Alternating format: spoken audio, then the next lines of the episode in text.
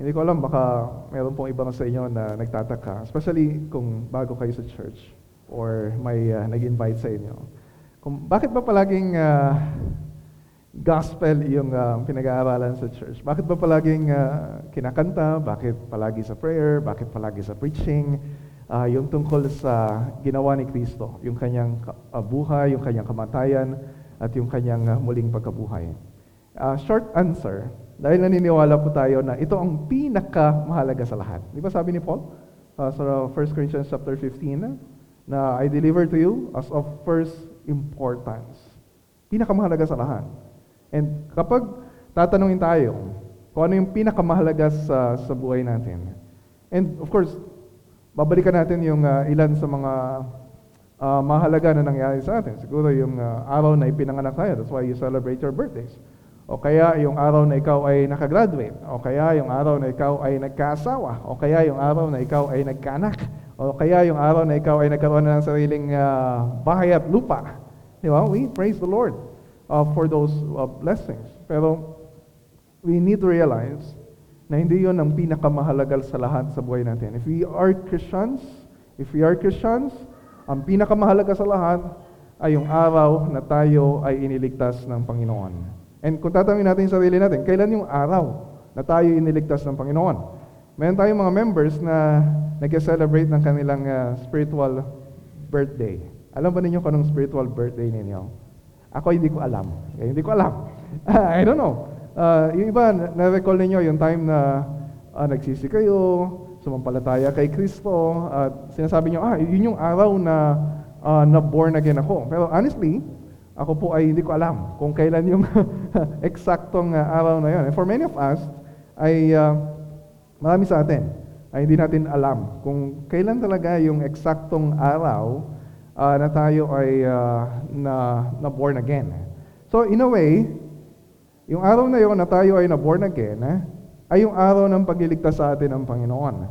Pero, pero, yun lang yung araw na yung salvation ay ini-apply o inilapat sa atin.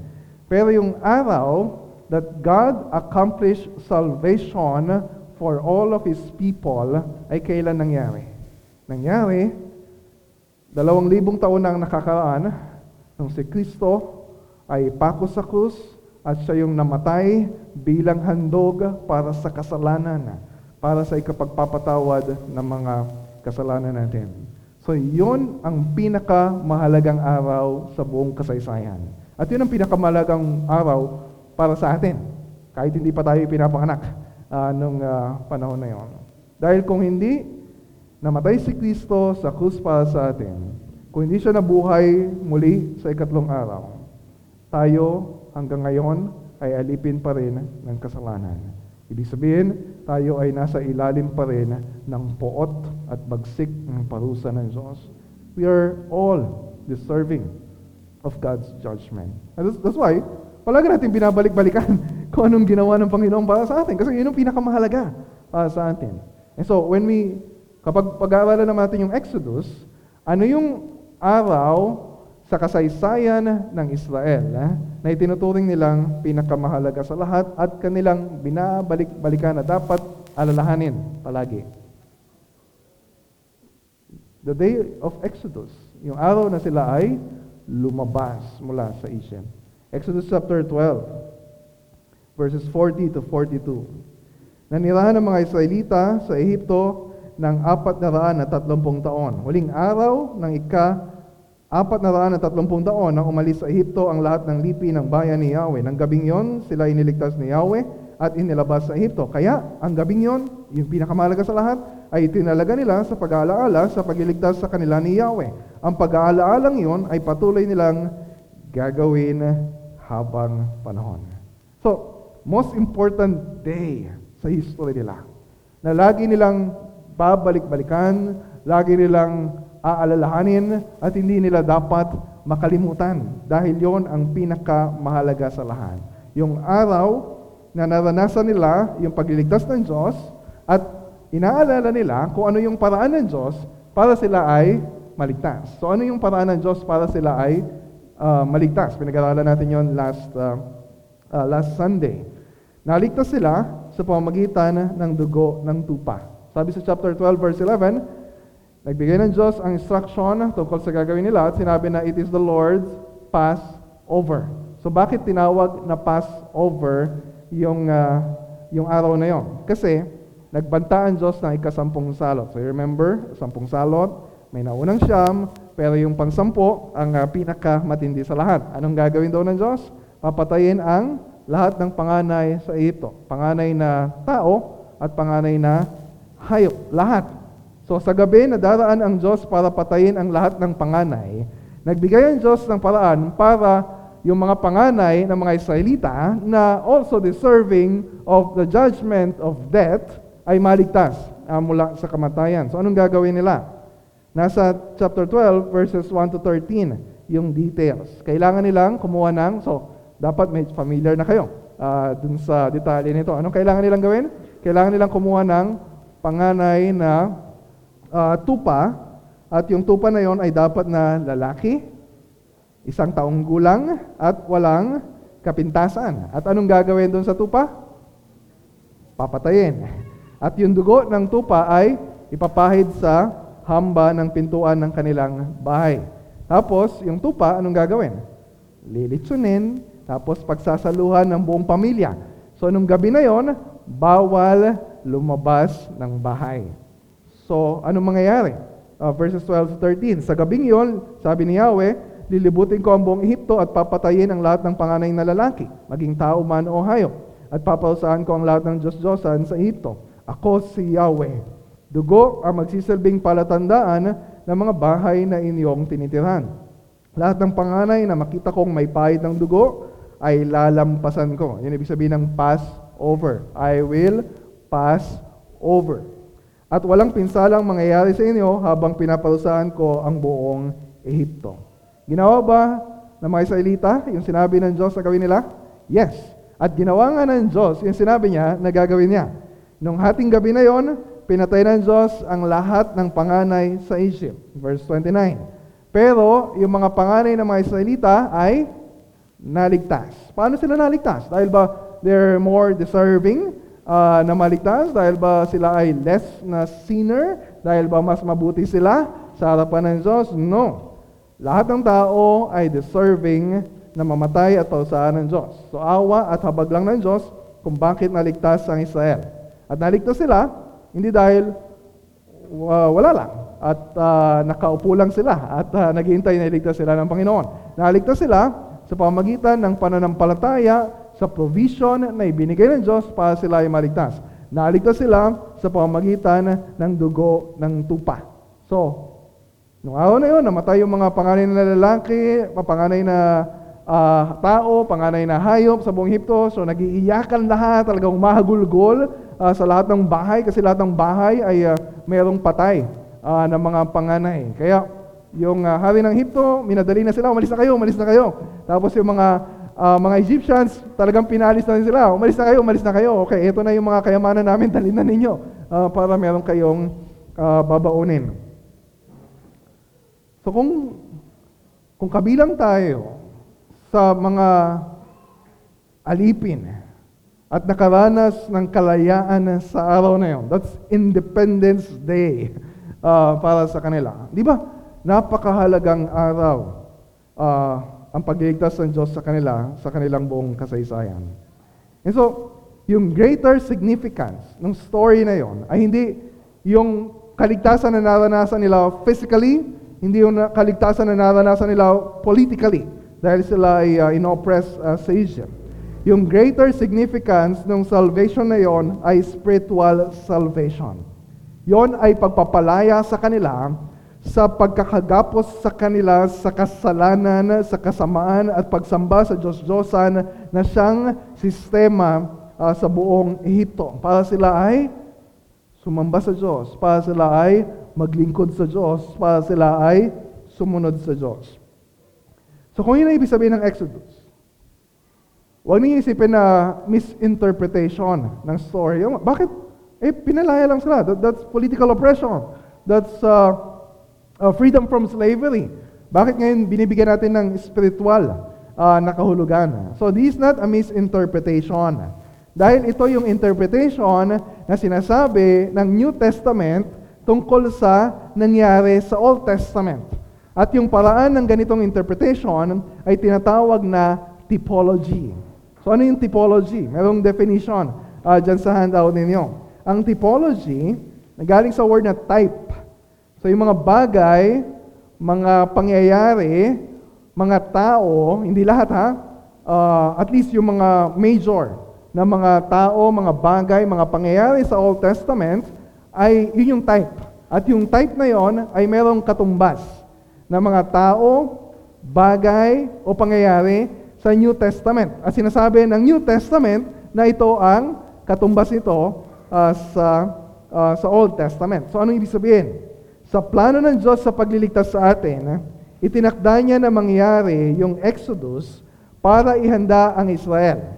Hindi pa ito yung kaligtasan talaga uh, para sa kanila. Para ihanda yung Israel, para ihanda rin yung buong mundo sa pagliligtas na gagawin ng Diyos sa pamamagitan, sino yung tagapagligtas? Sa pamamagitan ni Kristo. At yung New Testament ang nagpampaliwanag sa bahaging ito ng Old Testament. Kasi hindi naman talaga makapagliligtas ang dugo ng tupa.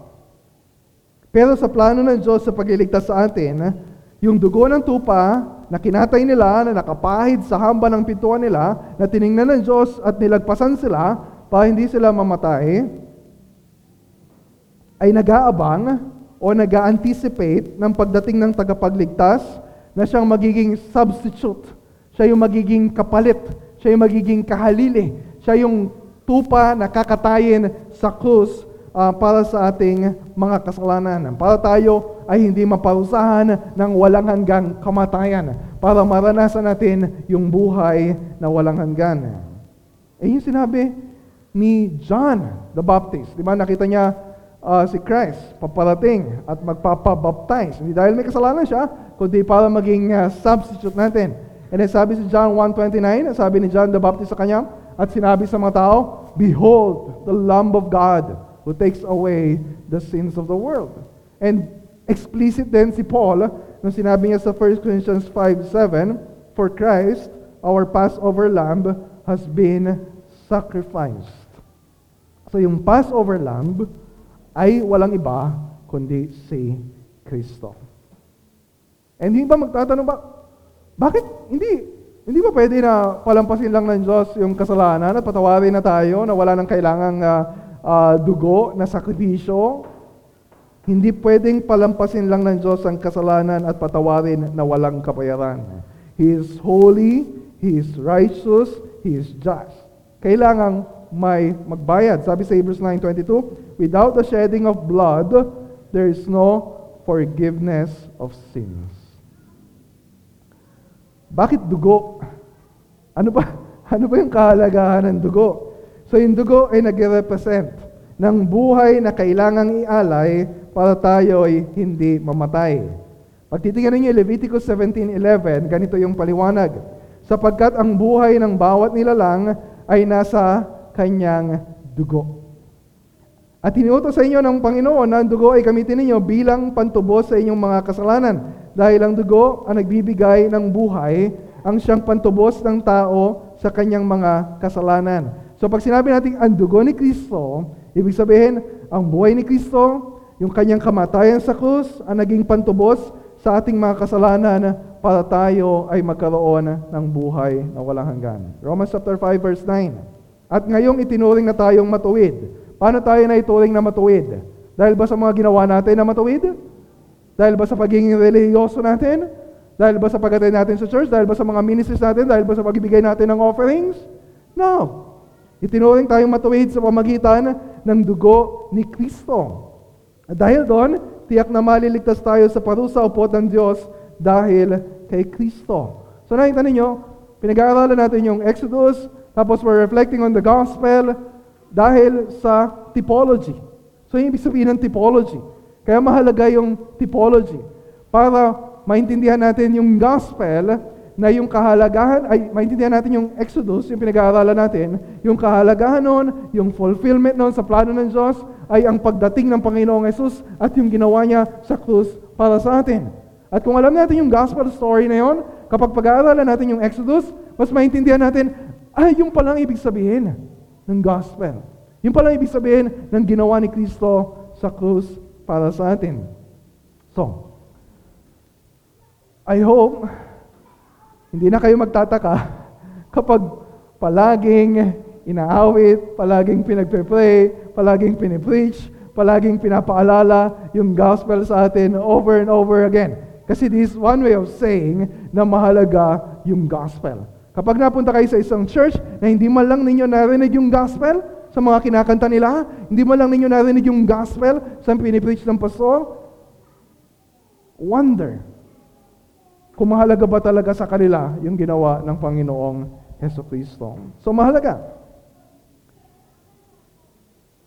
Dahil kung yung pagliligtas na ginawa ng Diyos sa atin sa pamagitan ni Kristo, yung pinakamahalagang pangyayari sa kasaysayan, pinakamahalaga sa buhay natin. So, ibig sabihin, mahalagang palagi nating naririnig. Mahalagang palagi nating aalalahanin. Mahalagang palagi nating babalik-balikan. Mahalagang tiyakin na hindi natin ito makakalimutan. Bakit? Lahat tayo ay mayroong sakit na tinatawag na gospel amnesia. Maraming iba nga sa inyo ay hindi pa alam yung gospel hanggang ngayon. So mahalaga na marinig naman, ano ibig sabihin noon. At hindi lang marinig, ma, ma, maunawaan sa isip ninyo, pero talagang kilalanin ninyo, tanggapin ninyo. You cherish, you treasure kung ano yung ginawa ng Panginoon na yun yung pinakamahalaga sa atin. Yun lang yung paraan para tayo ay maligtas. Pero most of us, sinasabi natin, I believe the gospel. I know the gospel. Pero bakit sinasabi ko na meron tayong gospel amnesia? Hindi ito intellectual problem lang na para sa mga ah, kasi tumatanda tumatanda na kayo at uh, medyo mapul na yung isip, nagkakaroon na ng memory gap. So this is not just a memory problem. So yung gospel amnesia ay moral and spiritual problem. Hindi lang dahil hindi natin mapaliwanag sa isip natin, hindi lang dahil nakakalimutan natin kung ano ibig sabihin ng gospel, kundi dahil dumating yung time na in our hearts we fail to believe the gospel. Halimbawa, kapag may problema yung mag-asawa, nakakalimutan natin yung power of the gospel na siyang uh, mag-restore uh, ng uh, mga nasira na relasyon. Kapag nagkakaroon tayo ng problema financially, and then we become anxious, fearful, kung ano mangyayari uh, bukas sa hinaharap, we forget na because of the gospel, nasa atin na yung lahat ng kayamanan uh, because of the uh, riches we have in Christ.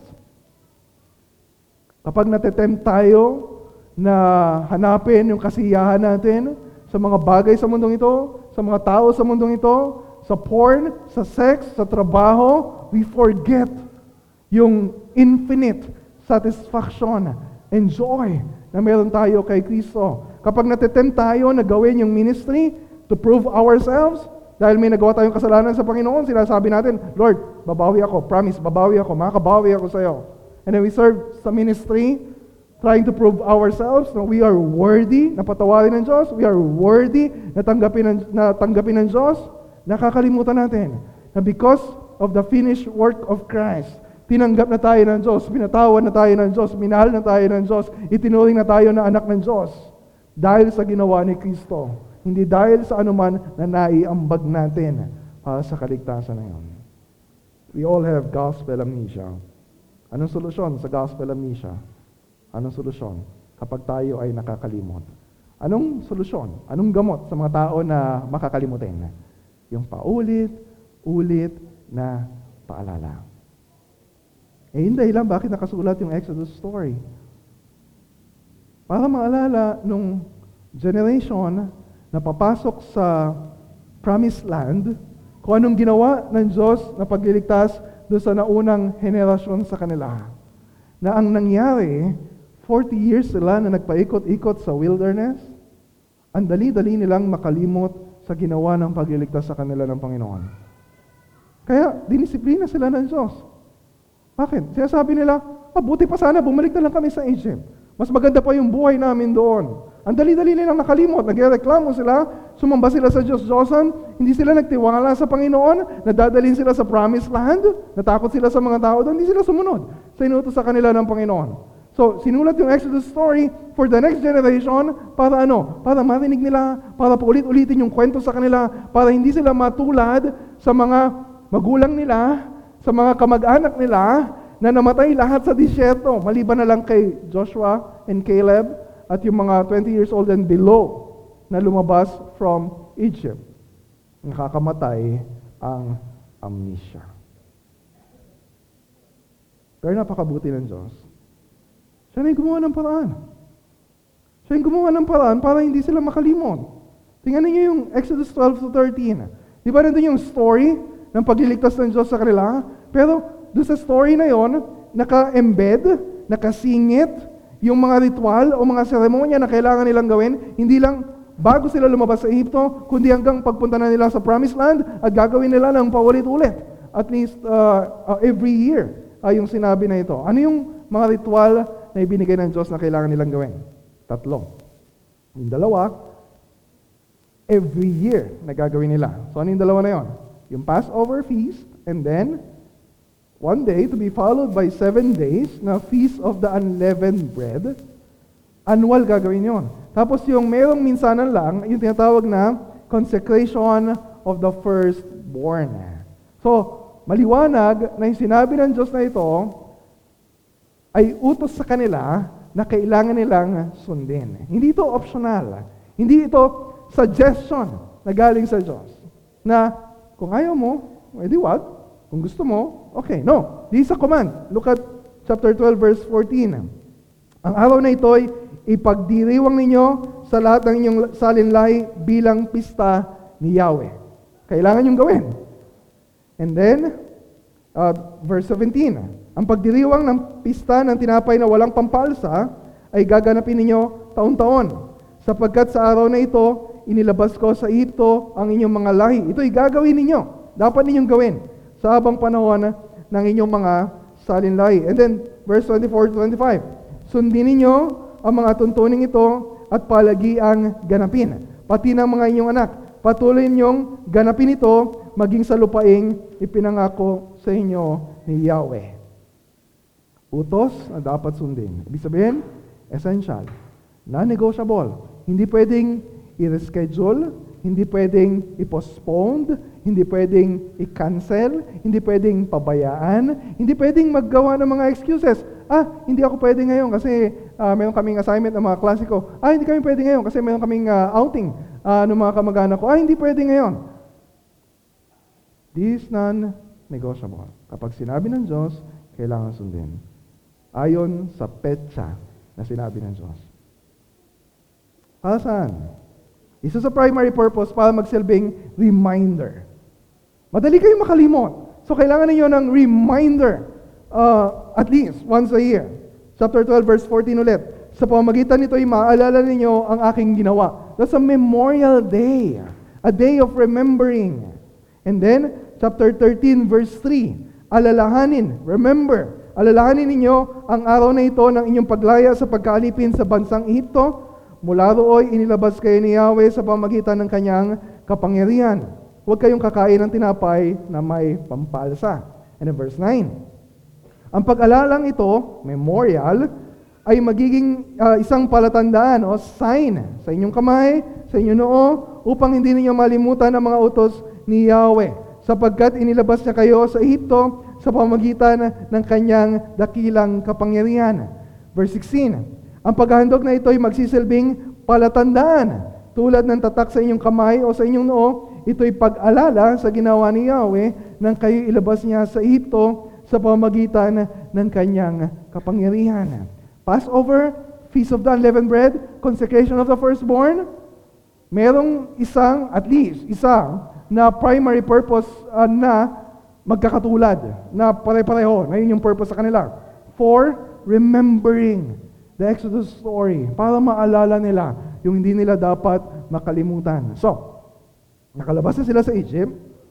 After one year, kailangan nilang gawin ulit. So, at that point, nandun na sila sa Sinai. Yung ibibigay na yung uh, Ten Commandments, yung law sa kanila. So, ginawa nila yung Passover, kasama yung unleavened bread. Numbers chapter 9. Tapos, uh, inulit sa Leviticus, sa Numbers, sa Deuteronomy, yung mga instructions, kung anong kailangan nilang gawin uh, dun sa mga uh, seremonya na yon. Tapos, nung nasa disyerto sila, walang record na they're celebrating the Passover. Dahil yung time na yon ay time ng pagdidisiplina ng Diyos sa kanila. Andun yung galit ng Diyos sa kanila dahil sa kanilang pagsuway at hindi pagtitiwala sa Kanya. So pinarusahan sila ng Diyos. Walang Passover celebration. So nangyari lang ulit yung Passover pagdating na nila sa Canaan under the leadership of Joshua. Joshua chapter 5 verse 10. So pagdating nila sa promised land, tuwing kailan daw gagawin dapat yung uh, Passover? Every year. Dapat taon-taon. Pero kung babasahin natin yung story ng Old Testament, merong mahabang panahon that they were not celebrating the Passover. Kung titingnan mo yung 2 Kings chapter 23 verses 21 to 23, naulit lang yung Passover during the time of King Josiah. Nung nakita niya yung law, at ang sabi dun sa 2 Kings, sabi dun na simula pa nung time ng judges, hanggang sa time ng mga hari sa Israel at sa Judah, they're not celebrating the Passover. And then, na-exile sila. Pinatapon sila sa Babylon, 70 years. Of course, wala na naman Passover. And then, pag, pagbalik nila from exile, sinelebrate ulit yung Passover. Ezra chapter 6, uh, verse 19 hanggang 22. So, just looking at that story ng Old Testament Israel, makita ninyo na there, merong noticeable na spiritual decline sa kingdom nila kapag hindi nila inaalala yung ginawang pagliligtas sa kanila ng Diyos. At nagkakaroon ng, in a way, revival kapag they're celebrating the Passover. At naaalala nila yung pagliligtas sa kanila ng Panginoon. Mapapahamak ang isang bayan, mapapahamak ang isang tao na lumilimot sa pagliligtas na ginawa ng Diyos. That's why it's very important to remember the gospel story over and over again. Okay. Tingnan natin um, bagya kung anong ibig sabihin. Anong significance ng tatlo na yon? Passover, Feast of Unleavened Bread, and Consecration of the Firstborn. Okay, unahin natin yung isa. At ito yung binigay ng Diyos na paraan para maalala nila yung pagliligtas sa kanila ng Panginoon. Okay, yung Passover, merong nauna na ng Passover, right? Nung uh, uh, gabi na dumating yung uh, uh, parusa ng Diyos sa mga panganay sa Egypt. Pero dapat nilang ulit-ulitin yon. So first pa lang yon, pero meron pang mga uh, kasunod. And then sabi sa Exodus 12:14, eh, patuloy nilang gagawin yon as a feast to the Lord. And then nakasulat sa verse 24 to 27, and then 43 to 49, yung instruction. Tuwing kailan gagawin yung Passover. First month sa calendar nila, 14th day sa calendar nila, day 14. Sino yung kasali sa Passover? Kahit sino? No. Sabi sa chapter 12 verse 47, buong Israel ang kasali sa celebration. So nagpapakita ito na niligtas ng Diyos, hindi lang yung mga individual na mga Israelites, niligtas ng Diyos yung buong Israel. Buong Israel yung kasali. Hindi ito private celebration na pwede mong gawin na mag-isa ka lang sa bahay. No. It is a corporate celebration. Yes, bawat bahay, tigi-tigisa sila na Passover meal, pero sabay-sabay nilang gagawin sa buong bansa. Pero, bawal ang dayuhan. Sabi sa verse 43 at verse 45. Bawal yung napadaan lang. Ay, pwede bang makisali uh, sa Passover nyo? No. This is exclusive para sa mga Israelita. Ah, sabihin iba, oh, ano yan? Racial discrimination. uh, bakit hindi nyo kami sinasali? That's not discrimination. Yes, in a way, discrimination, pero religious discrimination. Kasi religious, religious festival. Yung ginagawa na hindi pwedeng lahat kasali. Yung mga insiders lang yung kasali, hindi pwede yung outsiders. So, lahat ng miyembro ng pamilya kasali. Pero paano kapag may meron silang mga slaves? O kaya meron dayuhan, pero nakatira na sa loob ng bahay nila? Sabi sa verse 44, verse 48, pwede silang sumali kung sila ay circumcised. Anong significance ng circumcision? Naalala ninyo yung kay Abraham? Uh, covenant ni God kay Abraham, yung sign of covenant? circumcision. Genesis 17:10. This is my covenant, which you shall, you shall keep between me and you and your offspring after you. Every male among you shall be circumcised. So, ibig sabihin, yung circumcision, yung palatandaan na you belong to God's covenant people. Of course, yung mga babae, hindi sila circumcised. Pero kung ikaw ay babae, pero yung asawa mo, yung mga kasama mong malalaki sa bahay, they're circumcised, you are also part of the uh, part of the covenant. Okay? Parang lisensya or passport na meron kang marka na you are a citizen. So kapag uncircumcised, ibig sabihin, outsider. Hindi ka pwedeng makisalo sa Passover meal. Maliwanag kung sinong kasali? Okay, ngayon paano nila ito gagawin? Sabi sa verse 46, dapat itong kainin sa loob ng bahay kung saan ito inihanda. Hindi pwedeng take out, hindi pwedeng uh, sa sa park, uh, sa loob ng bahay. Dapat hindi dapat ilabas ang karne sa bahay at huwag babaliin ang buto nila. Buto. Okay, so maliwanag. Mayroon pang ibang mga nakasama dun sa Passover celebration na yun. Pero pino, yun lang yung pinoint out ko. Malinaw yon except bakit hindi kailangan baliin yung buto ng tupa. So maraming mga explanations, yung mga scholars, pero hindi naman malinaw kung bakit. Pero isa sa pinakamalinaw kung bakit ay, you remember typology? Na yung tupa na yon ay ini paghahanda ng Diyos para makita ng Israel na ang katuparan nun ay walang iba kundi si Kristo. Of course, nalulungkot tayo hanggang ngayon. May mga Israelita na they're still celebrating the Passover as if hindi pa natutupad yung fulfillment noon sa pagdating ni Kristo. So paano nasabi na fulfillment yon ng pagdating ni Kristo? You remember na nakapako si Kristo sa krus? Mayroong nakapako na kasama niya sa kaliwa at sa kanan. Tapos, para masigurado na patay na, ay babaliin yung uh, buto sa binti.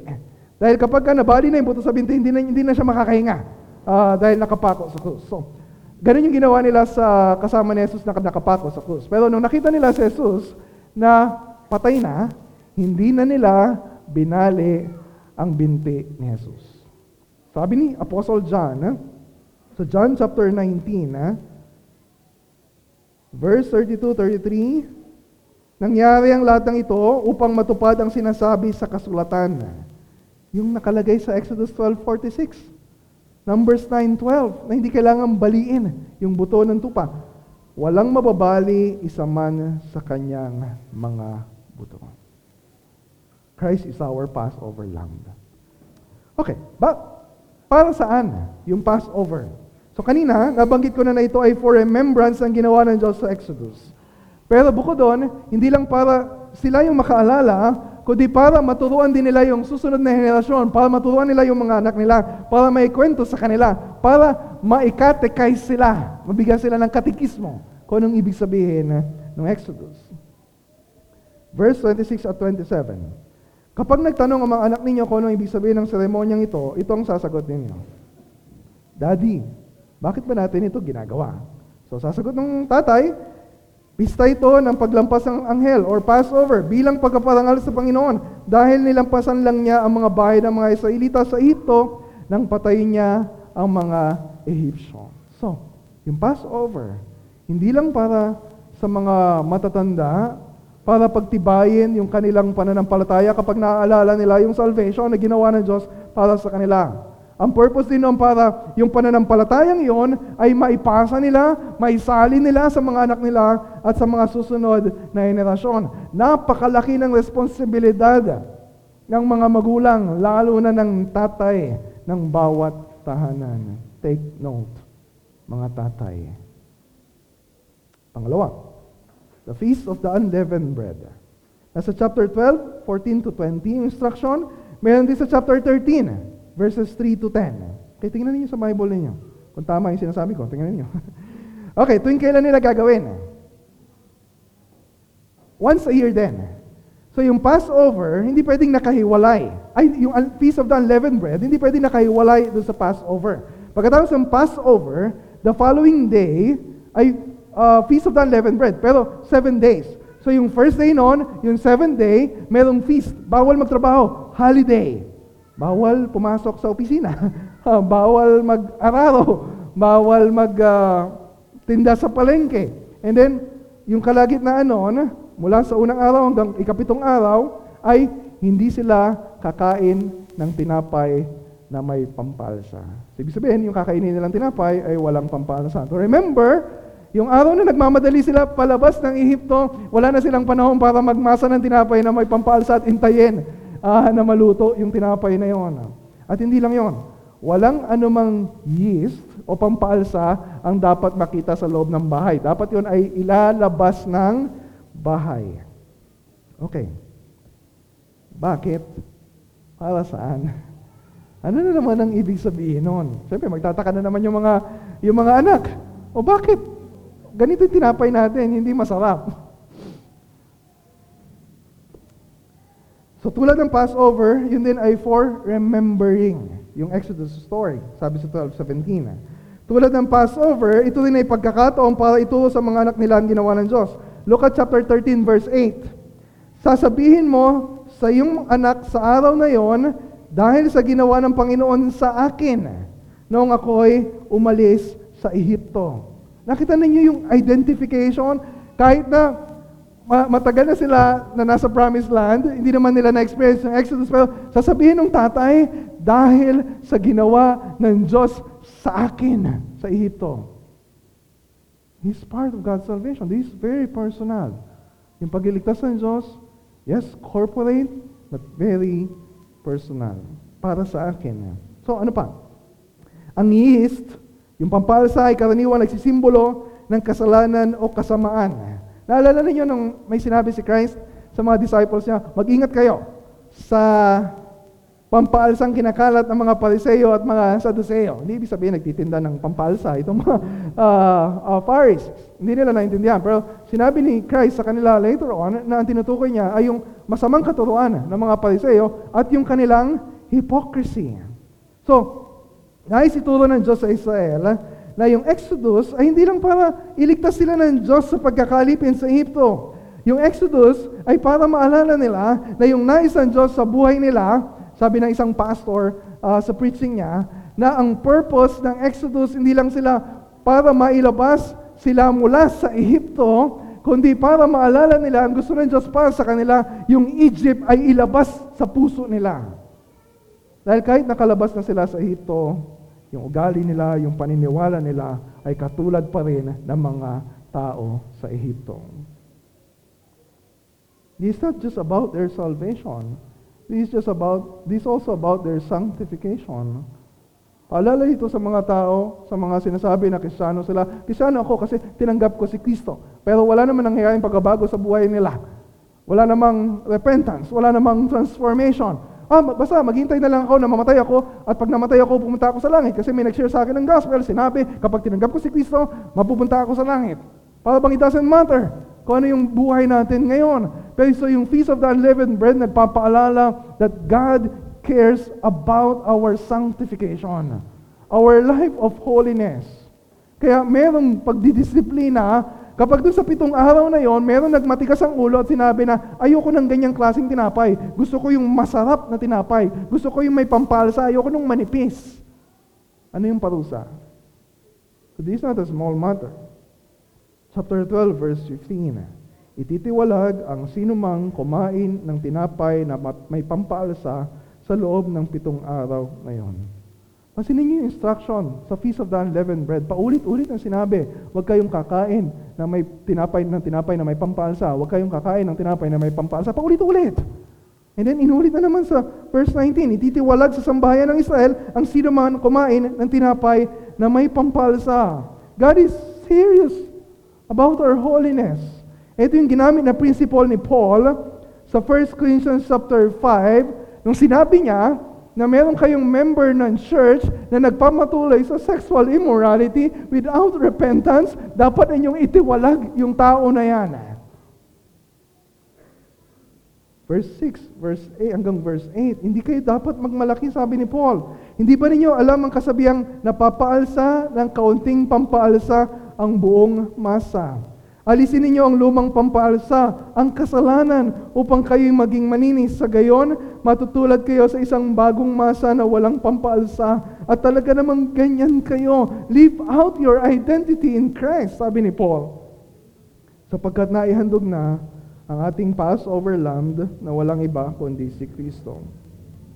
Kaya't ipagdiwang natin ang Paskwa or Passover hindi sa pamagitan ng tinapay na may lumang pampaalsa na kasamaan at kahalayan, subalit sa pamagitan ng tinapay na walang pampalsa, ang tinapay ng kalinisan at katapatan. Hindi lang natin dapat alalahanin yung pagliligtas na ginawa ng Diyos para sa atin. Dapat din nating alalahanin kung anong klase ng buhay, a life of holiness, yung inilatag ng Diyos para sa kanyang mga iniligtas. That's why we take seriously, not just yung preaching of the gospel over and over again. That's, what, that's why we labor ng mga elders in church to practice, maging practice ng church, yung church discipline. Para sawayin, para ituwid, para itama. Yung mga kapatid natin na sinasabi nilang sila iniligtas ng Panginoon pero hanggang ngayon ay nagpapatuloy sa pamumuhay ng may uh, kasalanan at walang pagsisisi sa Panginoon. So, naintindihan ninyo kung ano ibig sabihin ng Feast of the Unleavened Bread? Hindi lang ito basta pagkain ng tinapay. It's more than that. Pangatlo. The consecration of the firstborn. Nakasulat ito sa chapter 13, verses 1 to 2, and then chap, uh, verse 11 to 16. Yung passage na ito, ay karaniwang ginagamit as basis sa common practice ng maraming churches na tinatawag na child dedication na ginagawa po natin dati, na ginagawa ko dati, at ginagawang uh, basis yung Exodus chapter 13. So narinig ninyo yung dati, ibig sabihin, hindi na ngayon. Instead, kung gusto ng mga parents na Uh, we can have a Thanksgiving celebration and we can pray for the whole family.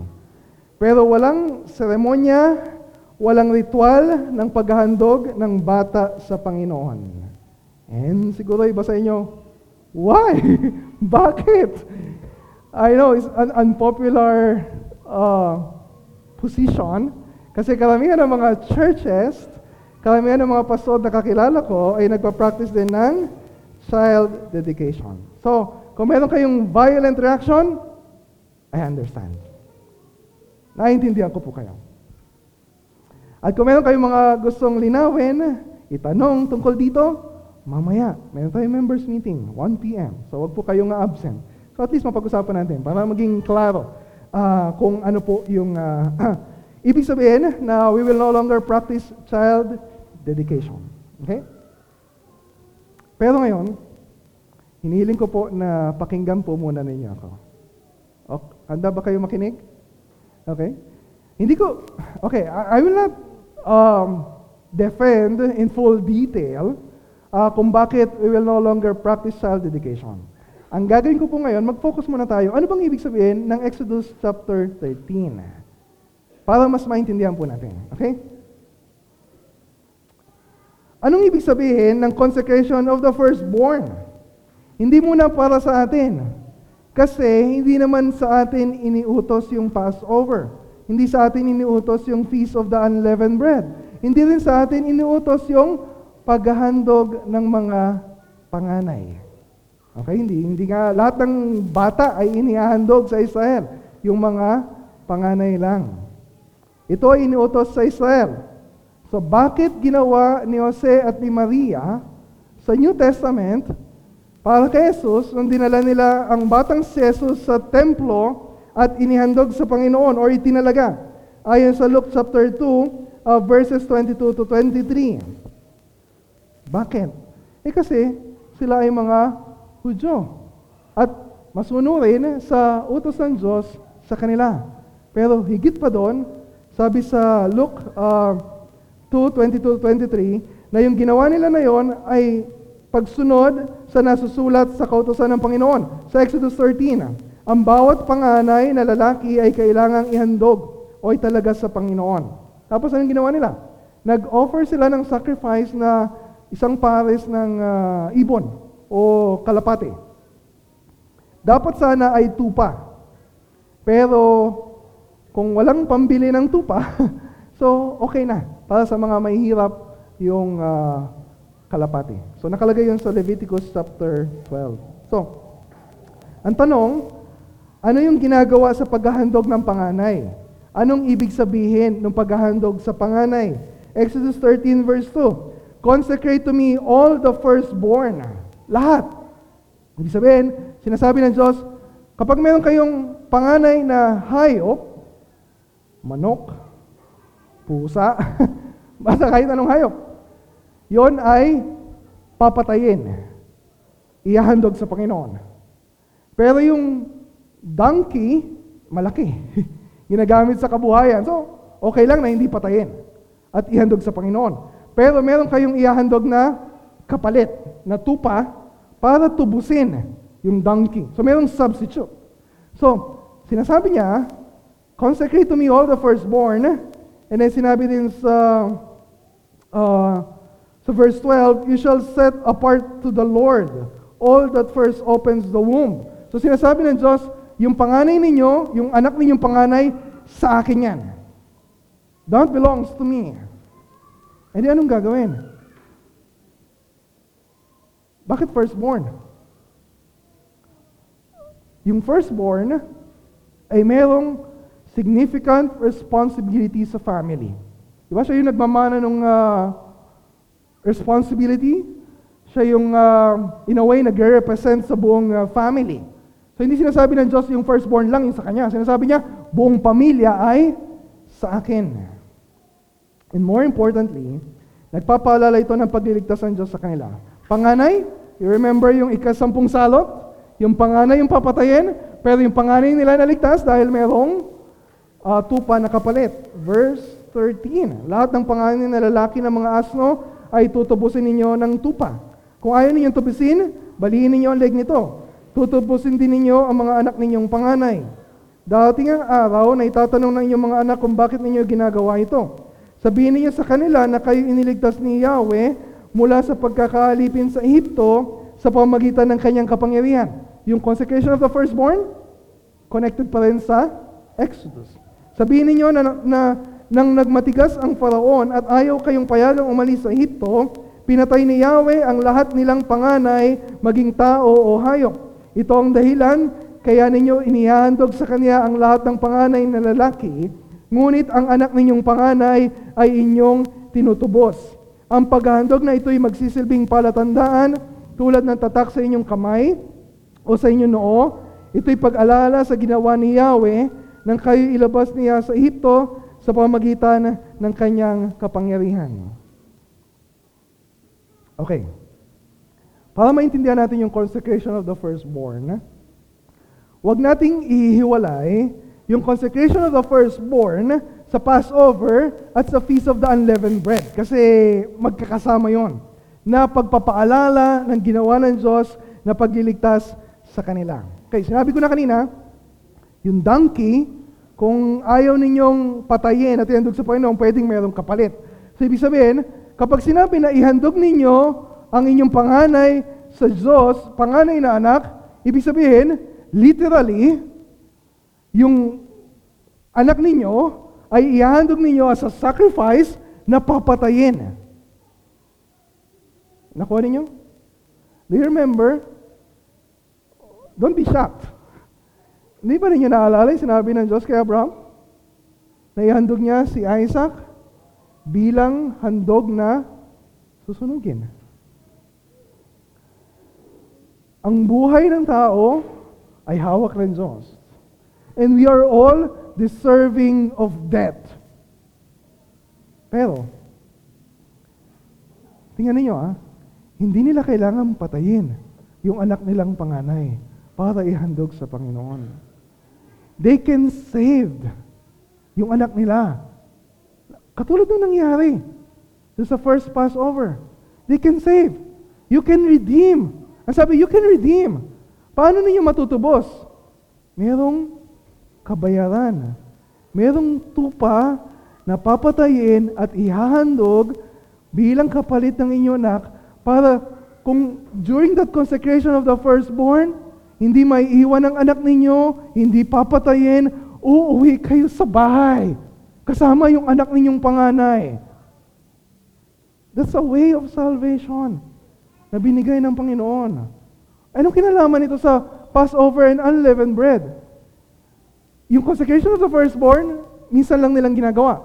Kapag nangap- nanganak sila, yung panganay. And then, annually, just try to imagine, buong pamilya, nasa hapagkainan, magkakasalo sila. Pag nasaluhan nila yung nilitsyo na tupa, and then yung ah, sa susunod, ah, yung tinapay na walang pampaalsa, tapos nandun yung panganay na anak, yung kuya, na inihandog nila sa Panginoon at tinubos para mabuhay. Tapos magtatanong sila, anong ibig sabihin nung ginagawa natin? Daddy, anong ibig sabihin? Ang sasabihin ng father, itong ibig sabihin. Bukod sa pagpapalala ng first Passover, yung kuya ninyo ay dapat mamatay. Pero yung kuya ninyo ay buhay dahil sa tupa na pinatay at pinagsasaluhan natin ngayon. You see how powerful yung meal na yon? Hindi lang sila nagkakainan, nagtatawanan at nagbibidyoke pagkatapos. They're remembering yung depth ng mercy ni God. Para sa anak nila, para sa kanila, yung pagliligtas ng Panginoon. So, nakita ninyo kung ano ibig sabihin ng consecration of the firstborn? Do, do you not feel kung bakit kapag sabihin natin ang katumbas nito ay child dedication ngayon, we're losing yung significance ng Exodus chapter 13 na magkakasama ito, Passover, unleavened bread, Feast of the Unleavened Bread, yung consecration of the firstborn, magkakasama na ito na nagtuturo sa atin sa sakripisyo, pagliligtas na ginawa ng Panginoon para sa atin. Para tubusin tayo ng kanyang dugo sa yung tupa na inialay, hindi lang para sa mga panganay natin, kundi para sa bawat isa sa atin na na kay Kristo, para mapatawad tayo, para hindi tayo maparusahan ng galit ng Diyos, para mapabilang tayo sa pamilya ng Diyos, kasalo natin ang Diyos, pinagsasaluhan natin si Kristo. And ginagawa natin yon as one whole family. So, question. Ano ngayon yung katumbas ng paghahandog ng panganay sa panahon natin ngayon, sa New Testament? Kung yun ay sa Old Testament. And I think, hindi siya akma na question. Hindi natin pwedeng itanong lang, anong katumbas ng consecration of the firstborn sa panahon natin ngayon? We need to ask, anong katumbas ng Passover, Feast of the Unleavened Bread, and consecration of the firstborn? Taken all together sa panahon natin ngayon. Hindi natin pwedeng sabihin na kung anong ginagawa sa Old Testament, ganun yung gagawin natin. And just try to imagine kung gagawin natin lahat uh, yung nakalagay dun sa seremonya at ritual na yon. Yung command na yon ay given for Israel. And then, we interpret yung mga commands na yun sa Israel in light of the coming of Christ, in light of the fulfillment of Christ. Si Kristo, yung tinatawag na interpretive key. Siya yung susi para maintindihan natin, ah, yun pala ibig sabihin nun. Ah, yun pala yung application sa atin ah, ng mga iniutos ah, na yun. So, kung yung tatlo na yon, Passover, Feast of the Unleavened Bread, Consecration of the Firstborn, lahat yon ay marka o reminder ng pagliligtas ng Diyos na ginawa sa kanila sa Ehipto. Ibig sabihin, anong binigay ng Diyos na marka sa atin ngayon para alalahanin natin yung pagliligtas na ginawa sa atin ni Kristo? Sagot? Naalala niyo yung binasa natin kanina? Sa catechism? Bukod sa preaching of the gospel, para maalala natin yung ginawang pagliligtas ni Kristo, nagbigay ang Diyos ng dalawa lang na kailangan nating gawin, na tinatawag nating ordinansa o sakramento bilang tanda, bilang palatandaan, bilang marka, para maalala natin yung ginawang pagliligtas ni Kristo para sa atin. Ano yung una? Baptism. Minsan lang natin ginagawa. Nagagawin natin mamaya. And then, Lord's Supper na ginagawa natin every morning service, second Sunday, and evening service, fourth Sunday next week. Although wala nakalagay. ah, sa New Testament kung gaano kadalas gagawin. Pero dati, once a month. Pero ngayon, twice a month. Pero sa iba, once a week. Ang mahalaga ay inaalala natin yung ginawa ng Panginoon para sa atin. So, yung baptism, ang katumbasan sa Old Testament ay circumcision. When we are baptized, marka na we belong to God's covenant people. Yung Lord's Supper, ang katumbas ng Passover, Feast of the Unleavened Bread, and consecration of the firstborn. Huling hapunan ni Jesus kasama yung mga disciples niya. Luke 22 verse 7. Pakinggan niyo ha. Sumapit ang pista ng tinapay na walang, walang pampalsa na siyang araw ng pagpatay at paghandog ng koderong pampaskwa. Yung dalawa, andun. Ginayak nila yung hapunan sa isang kwarto. Sinabi ni Jesus sa kanila na yung tinapay, yung kanyang katawan na inihandog at yung inumin ay yung kanyang dugong ibinubuhos para sa kanila. At si Jesus, nakasalo nila na yon, sa susunod na araw, siya yung panganay na tupa na kakatayin sa krus para sa kanila.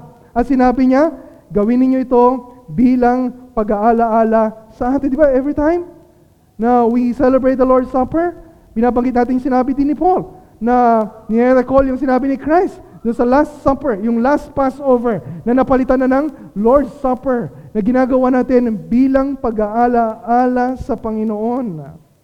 Para kanino yung Lord's Supper? Ito ay para lamang sa mga na kay Kristo. Those who belong to God's family. Sa lahat ng nagprofess ng kanilang pananampalataya kay Kristo sa pamamagitan ng bautismo. Di ba kaya may warning si Paul? Hindi lahat pwedeng sumalo sa Lord's Supper.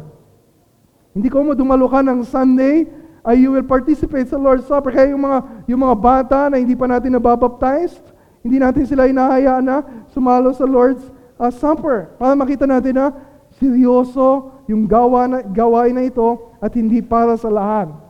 Para ito sa mga nakikibahagi sa katawan at dugo ni Kristo. Ito ay hapagkainan. Magkakapamilya kay Kristo yung magkakasalo. Hindi ito ginagawa sa sa bahay. Okay, pag nag-family devo- mag- nag-devotion ako, mag-Lord Supper tayo. O pagka family devotion, Lord Supper tayo. O kapag nag-small group, Lord Supper tayo. No, it's a gathering for the whole family. For our whole church family. Anong ginagawa natin? Tingnan niyo ha, kung gaano ka-powerful yung Lord's Supper. Every time we gather around the table ng Lord's Supper, dinideklara natin sa mga tao na hindi na tayo kabilang sa Egypt. We no longer belong to this world. We no longer belong sa kasamaan ng mundong ito. We belong to Christ. Tayo ay na kay Kristo. Tayo ay tagasunod ni Kristo. Si Kristo yung tagapagligtas natin. Sinasabi natin, si Kristo yung tumubos sa akin mula sa aking mga kasalanan, mula sa parusa na narapat para sa akin. At kapag nagsasalo-salo tayo, si Kristo mismo ang kasalo natin. Si Kristo mismo ang pinagsasaluhan natin. Siya yung panganay ni pinatay at muling nabuhay. He is the firstborn among many brothers. Sabi sa Romans chapter 8 verse 29. So it's a family meal. Isang tinapay, diba? isang tupa, isang tinapay, pinagsasalu-saluhan to indicate our unity in Christ. Walang puwang sa iglesia. Yung samaan ng loob, yung hindi pagpapatawad, yung kawalan ng pagkakaisa. It signifies our unity in Christ. Because there is one bread, sabi sa 1 Corinthians 10:17, we who are many are one body, for we all partake of the one bread. Isipin niyo ha, bakit pagkain? Bakit hapagkainan? Yung pinili ng Diyos na larawan o simbolo na magpapaalala sa atin ng pagliligtas na ginawa niya. Kasi gusto ng Diyos hindi lang natin maalala sa isip natin yung ginawa niya para sa atin. Gusto ng Diyos matikman natin. Gusto ng Diyos mahawakan natin. Gusto ng Diyos malasap natin. Gusto ng Diyos maramdaman natin. Gusto ng Diyos mabusog tayo sa pagkain na inihahain sa atin ng Panginoon. Gusto ng Diyos for us to taste and see that the Lord is good in the good news of the gospel. At lahat ng ito, yung ginagawa natin every Lord's Supper, hindi man tayo nabubusog. Kukunti lang yung kinakain natin. Kukunti lang yung iniinom natin. Dahil ito ay patikim lang. It's just a foretaste ng marriage supper of the Lamb na darating sa pagbabalik ng Panginoong Iso Kristo. Hindi lang tayo yung magkakasalo doon. Lahat, di ba sabi ni Christ uh, sa Matthew 8.11, marami yung darating mula sa silangan, mula sa kanluran, na magkakasalo sa hapag ni na Abraham, Isaac at Jacob. All nations will gather doon sa family feast na yon. This will be a day of celebration, a day of remembering yung ginawang pagliligtas sa atin ng Panginoon, not just for us, but for all the nations.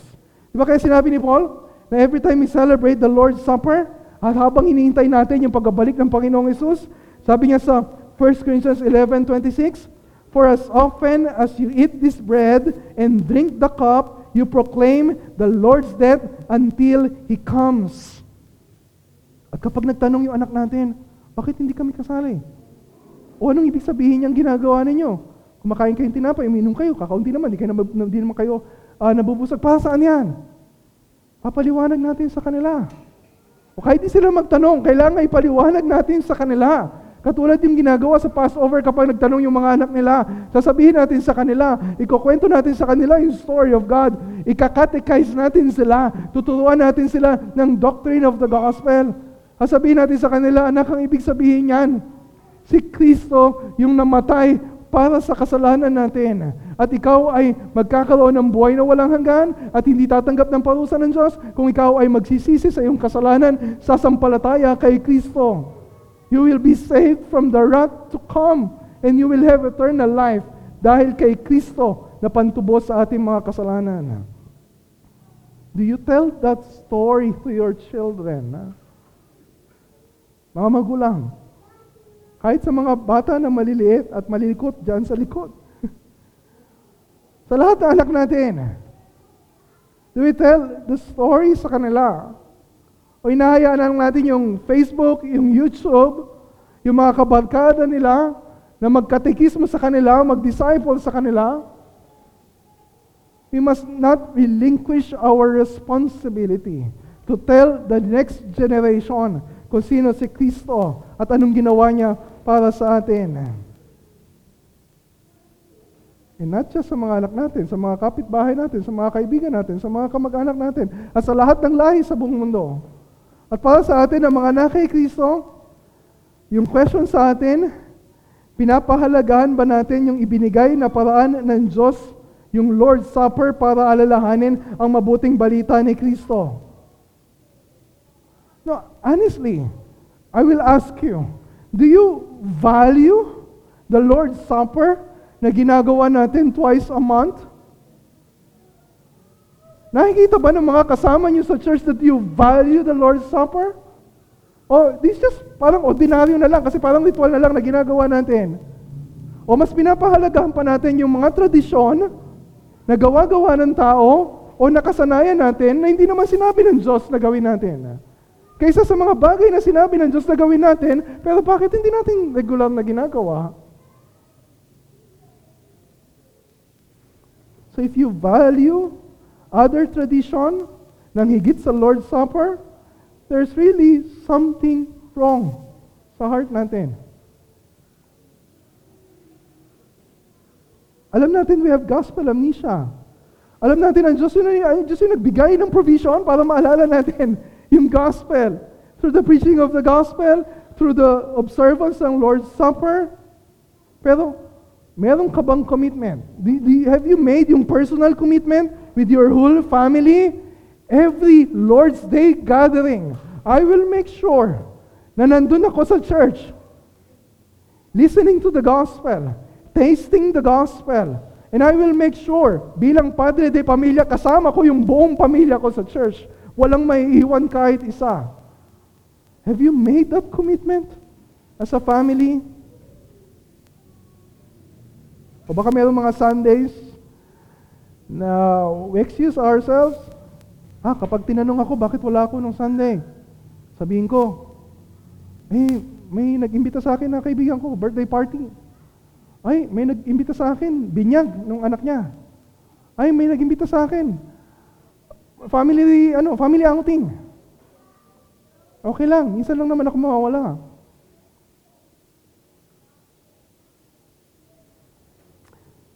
Nagbigay ang Diyos ng paraan sa atin ah, para maalala natin yung gospel story. Hindi ito burdensome responsibility. Huwag niyo sabihin, parang isang tungkulin lang na mabigat gawin. This is a gracious invitation ng Diyos sa atin. At sinasabi niya, Come. Sa atin ng mga nauuhaw, sa atin ng mga nagugutom, sa atin ng mga hindi nasisiyahan sa mga bagay sa mundong ito, akala natin masisiyahan tayo sa mga bagay sa mundong ito. And we hear the Lord saying to us, Come. Come. Ano yung promise niya? Lahat ng nauuhaw, papawiin niya yung uhaw. Lahat ng nagugutom, bubusugin niya. Lahat ng nabibigatan, bibigyan niya ng kapahingahan. Ang sabi sa atin ng Panginoon, Come. Come to the table. How, we, how, how are you going to respond? Every time we hear the Lord's invitation, Yes, Lord, I will come. Walang ibang imbitasyon na papaunlakan ko ng higit sa paanyaya mo sa akin na lumapit sa iyo at magtiwala kay Kristo. Let's pray.